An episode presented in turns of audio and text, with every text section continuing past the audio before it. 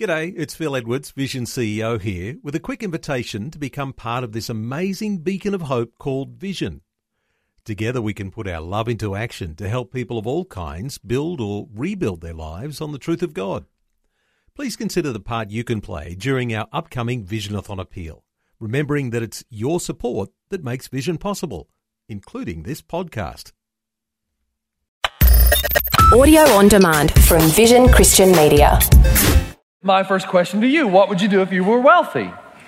What would you do if you were rich? When I ask that question to a lot of people, they give me answers, but more often than not, the first answers they give me are associated with what they would not do if they were wealthy.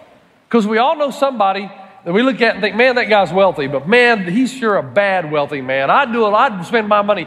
Some people just don't know how to be rich. Today. Today. Today. Today with Jeff Vines, pastor, apologist, and Bible teacher.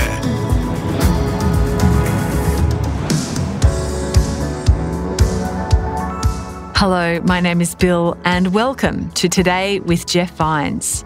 We've started a new series of messages from Pastor Jeff, a series titled Broke. His question to us so far is What would you do if you were rich? To help with this message, Pastor Jeff's reading from 1 Timothy chapter 6, a passage with instructions for the rich. If you missed the start of this message, you can find it all wherever you get your podcasts. Whether you're rich, broke, or somewhere in between, I'm sure we'll all get something out of today's message. Let's hear the rest of the message now. Here's Pastor Jeff.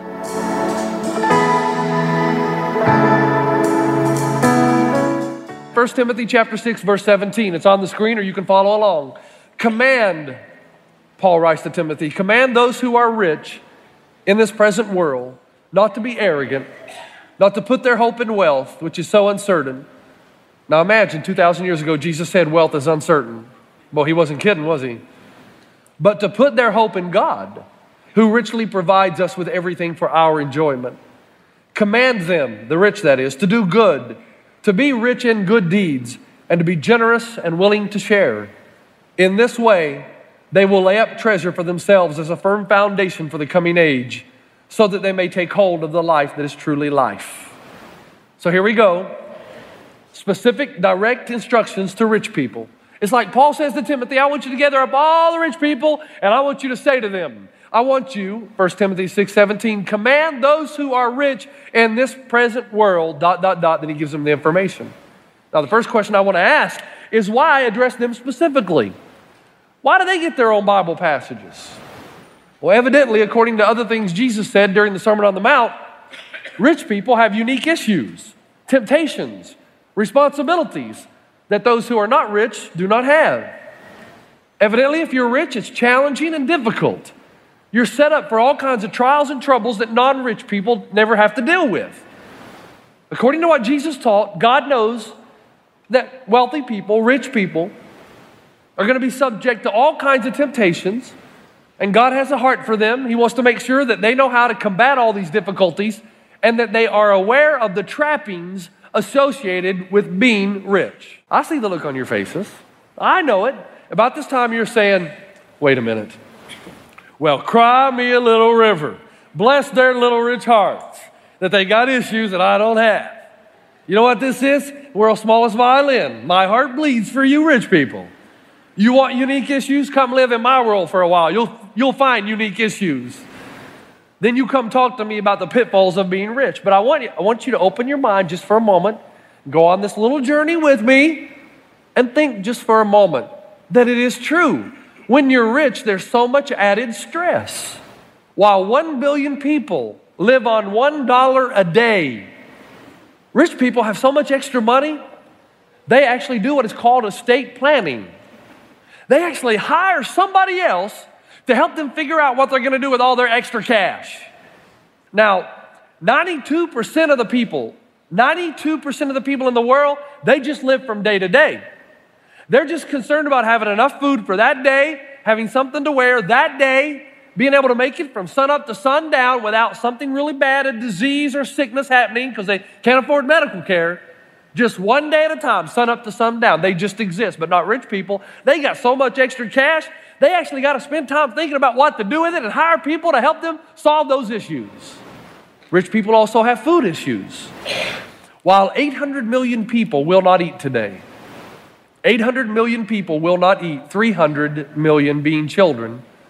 Rich people, they actually have to take away food that hasn't been eaten, nobody ate, take it out and make room for the new food that's being brought in. And unlike 1 billion people in the world who do not have clear, clean drinking water, rich people have to struggle with indecision over what flavor of water they're going to drink. I mean, it's, it's an amazing thing. Fruit flavor, bubbles or non bubbles. In fact, rich people have so much extra money. And, and if you told a, a, poor person this, they just look at you like you've lost your mind. They, you, they wouldn't believe it. But rich people, they seldom drink out of the tap, even though it's pure water. But they will pay up to $1, sometimes two, and maybe three to drink it out of a bottle. What one dollar, remember, one dollar is what one billion people in the world live on each day. But rich people will pay up to two or three dollars to change the taste of that water. And some even pay four dollars or more. Four dollars or more to put a little boost in their water called caffeine that will enable them to deal with all the stress and frustration associated with being wealthy. Now, then there are the women in these rich families. Now, I don't know if my wife's in this service. I don't think so, but just to, just to let you know, I, have never actually seen this. I've just heard about it. That these women in these rich families, they will go upstairs or wherever it is into the closet where there is just a myriad selection of clothes, and they will take a step back and they will say, I have absolutely nothing to wear. when 92% of the world or more has one pair of trousers or a shirt that must be cleaned and worn every day through various trips to the river, to the stream to wash the clothes. But that's okay because while the woman's upstairs saying, I have nothing to wear, dad is down in this little place called a garage where 92% of the people in the world, where hundreds of millions rather, Hundreds of millions of people would give anything for a house with a roof over their heads. You're not going to believe this, but rich people actually have houses for their cars. Their car has a little house. Most people don't have a house. The great majority of people in the world. If they do, it doesn't have heat or air conditioning. Rich people do this with everything they own. They might have a perfectly good refrigerator, but because the water doesn't come out fast enough, they want to get rid of that because they, they went to a mall which is unfathomable in the minds of most people in the world, a mall. And they saw another refrigerator where the water comes out much faster, so they got to have that one. So they take this fridge that, that's just perfect shape, everything, it does what it's supposed to, get rid of it, and they buy the new one. But here's the clincher for me. If you tried to describe this to 92% of the world, they just look at you like you've lost your mind. Rich people, they work for companies the company comes to them and says, Here's what we're going to do for you. We want you for one, two, three, four, maybe even five, maybe more, four or five weeks. We don't want you to come to work. We're going to pay you anyway. We're going to pay you, and you get to stay home. It's called vacation or holiday time. 92% of the world, you tell them this and say, What? Oh, that's, re- no, who do you think I am? I'm not that gullible. But you think that's good, and it is on the surface, but underneath, oh, it's a whole new problem because now the family, especially with teenagers, they've got to decide where they're going to go on vacation. And that causes all kinds of stress. Because again, dad and mom want to go somewhere like Dollywood or, I don't know, Grand Junction, where the kids want to go somewhere fun and exciting. And so sometimes you'll have one of the children just get really mad and slam their foot down and walk in and say, Well, if that's where you're going, I'm not going. And they will stay home for two weeks, they will just eat and watch TV. That's all, for two weeks. Eat and watch TV. You tell a poor person that, 92% of the people in the world would think, no, that, that's crazy. That doesn't happen. This is a real world. Who do you think I am? Rich people have layers of stress and complexity poor people don't normally experience. So I believe God knowing these extra complexities. He's a God of love. He decides to focus in on these rich people. Rare as they may be, he loves them. Only 8% of the world. So he says to them, Command those who are rich in this present world. Wait, wait, wait. That's you and me. We're the rich ones. We prayed, God bless America, and He did, and you and I are living right smack dab in the middle of it. We are the wealth. listen, listen. If you earn $34,000 or more, you're in the top 4% of wage earners in the world. 96% of the world is poorer than you. If you make $45,000, you're in the top 1% of wage earners. Anything over that, you're just showing off. I just got back from my trip to Zimbabwe, Africa last summer. I went out to Chidamoyo Hospital. I went to Kathy McCarty, who's the nurse that runs the nursing or the doctor station. She's from Southern California. I said, Kathy, I lived in Zimbabwe all these years, and you know, every time I came to Chidamoyo, I never once went into the village. I stayed at the hospital. I want to meet your best Christian. I want to meet somebody who loves Jesus. Can you, can you help me do that? She said, I'll take you. And she took me, and I sat on this mat. Let's leave that up there, guys, with this lady. Through an interpreter, I asked her this question What's the best thing you know? She said, The best thing I know is Jesus Christ. I said, Why is Jesus the best thing you know? And she said, Because he takes care of all my needs. She lives in a little hut about the size of this pool over here.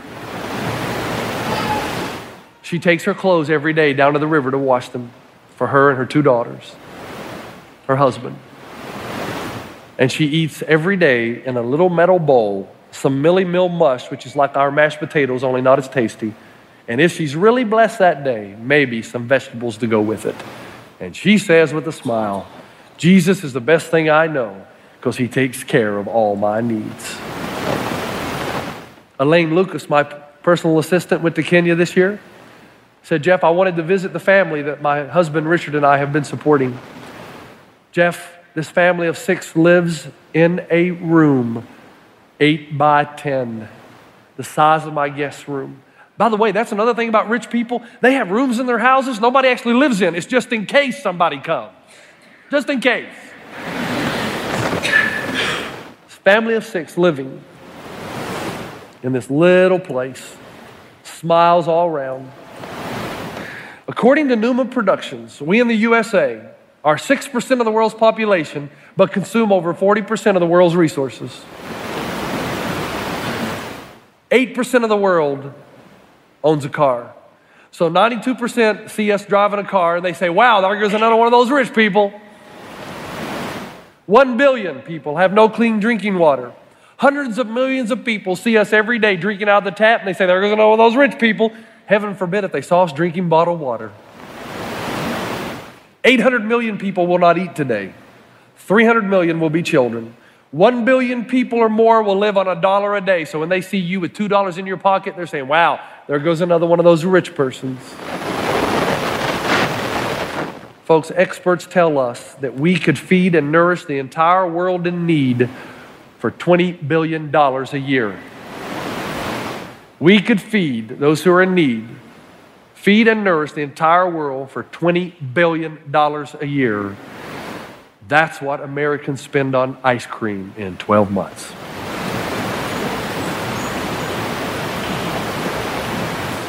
You say, Jeff, my goodness, what's your point in heaven's name? Get to it. Well, let me tell you what it's not guilt. No, it's not guilt. You had nothing to do with being born in America. You didn't do something before you came to planet Earth that God said, Boy, I really owe you something. I'm going to put you on the planet Earth. I'm going to put you in America because they're affluent. You had nothing to do with that. In a way, it's not your fault that you're born into uh, affluence. I'm not after guilt here. You know me, I'm never after guilt. That doesn't do any good.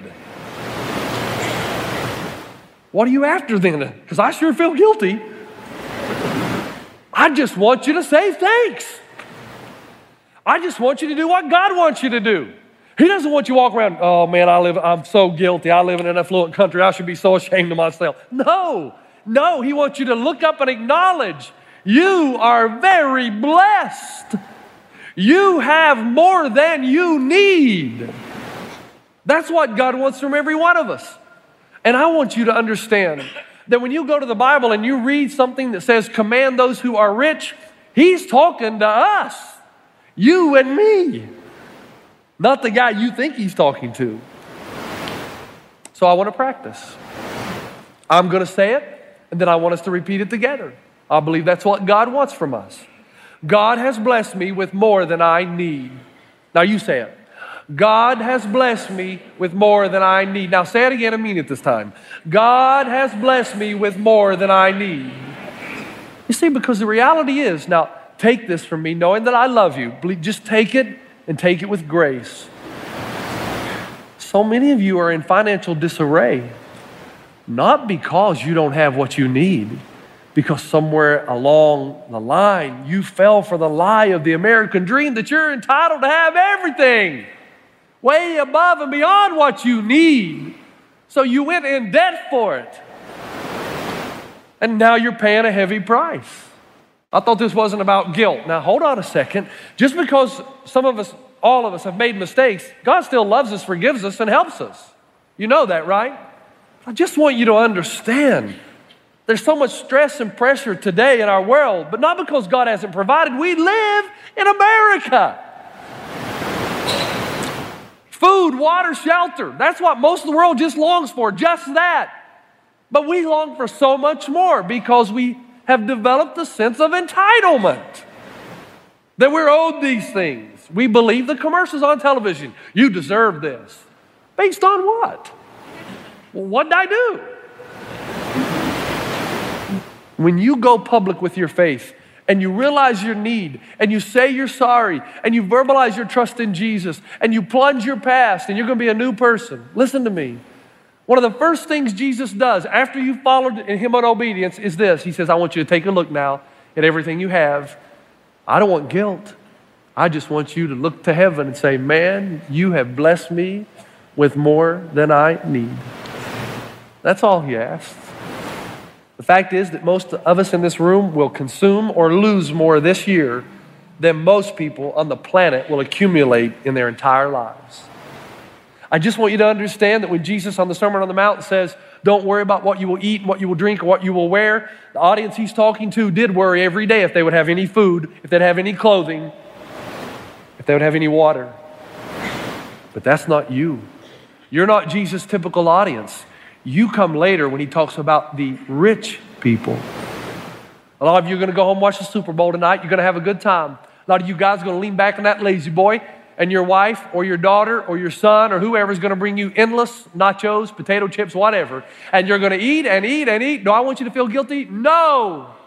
I just want you to acknowledge, be grateful. You have been given more than you need.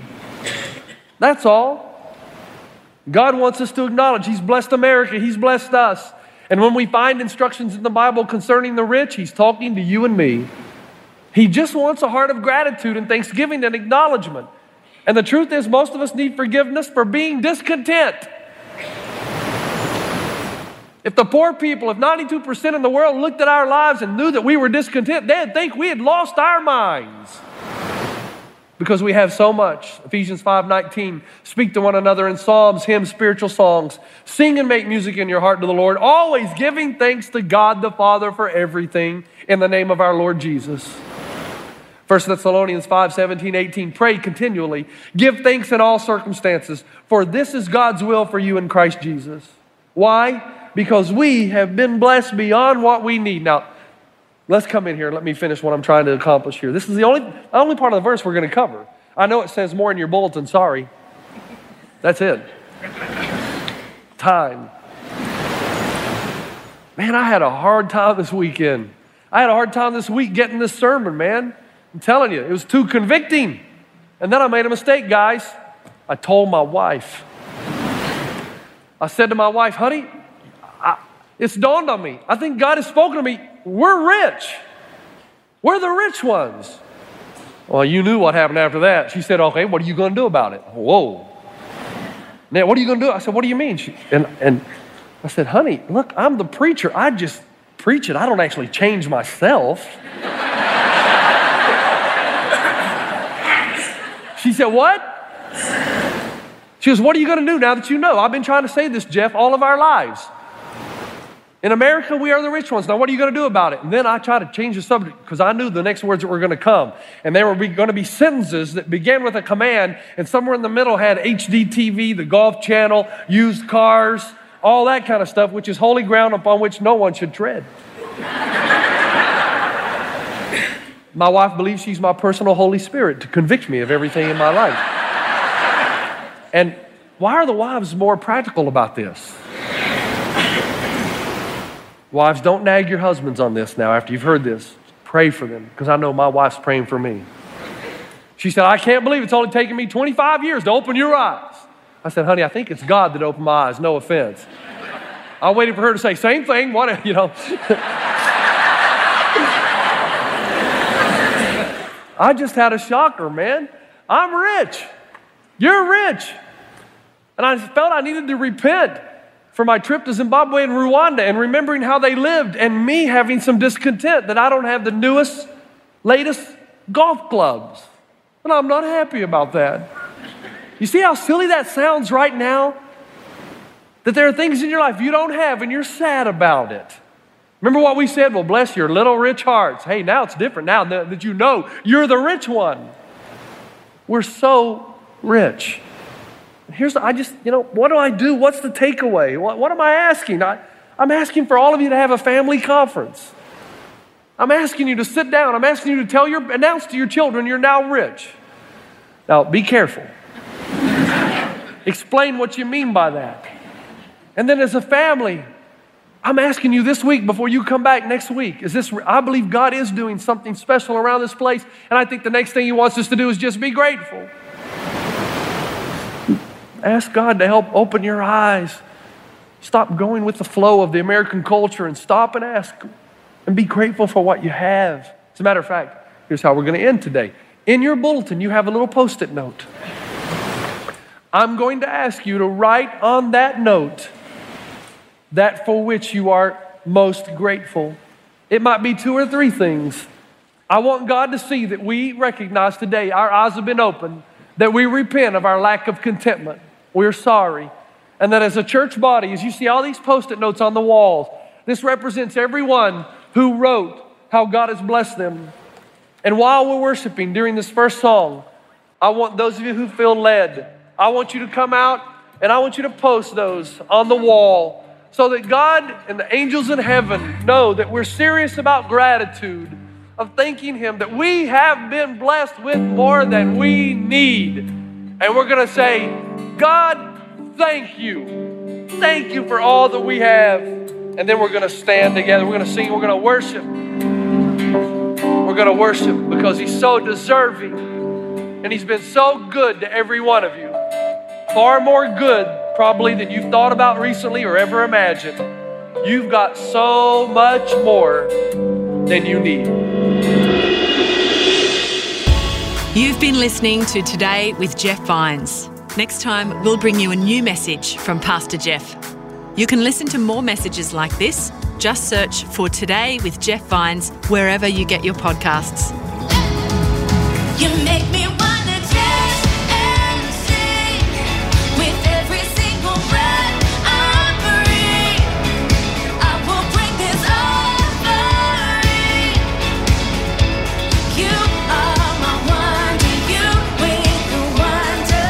Today. Today. Today. Today with Jeff Vines. Thanks for taking time to listen to this audio on demand from Vision Christian Media. To find out more about us, go to vision.org.au.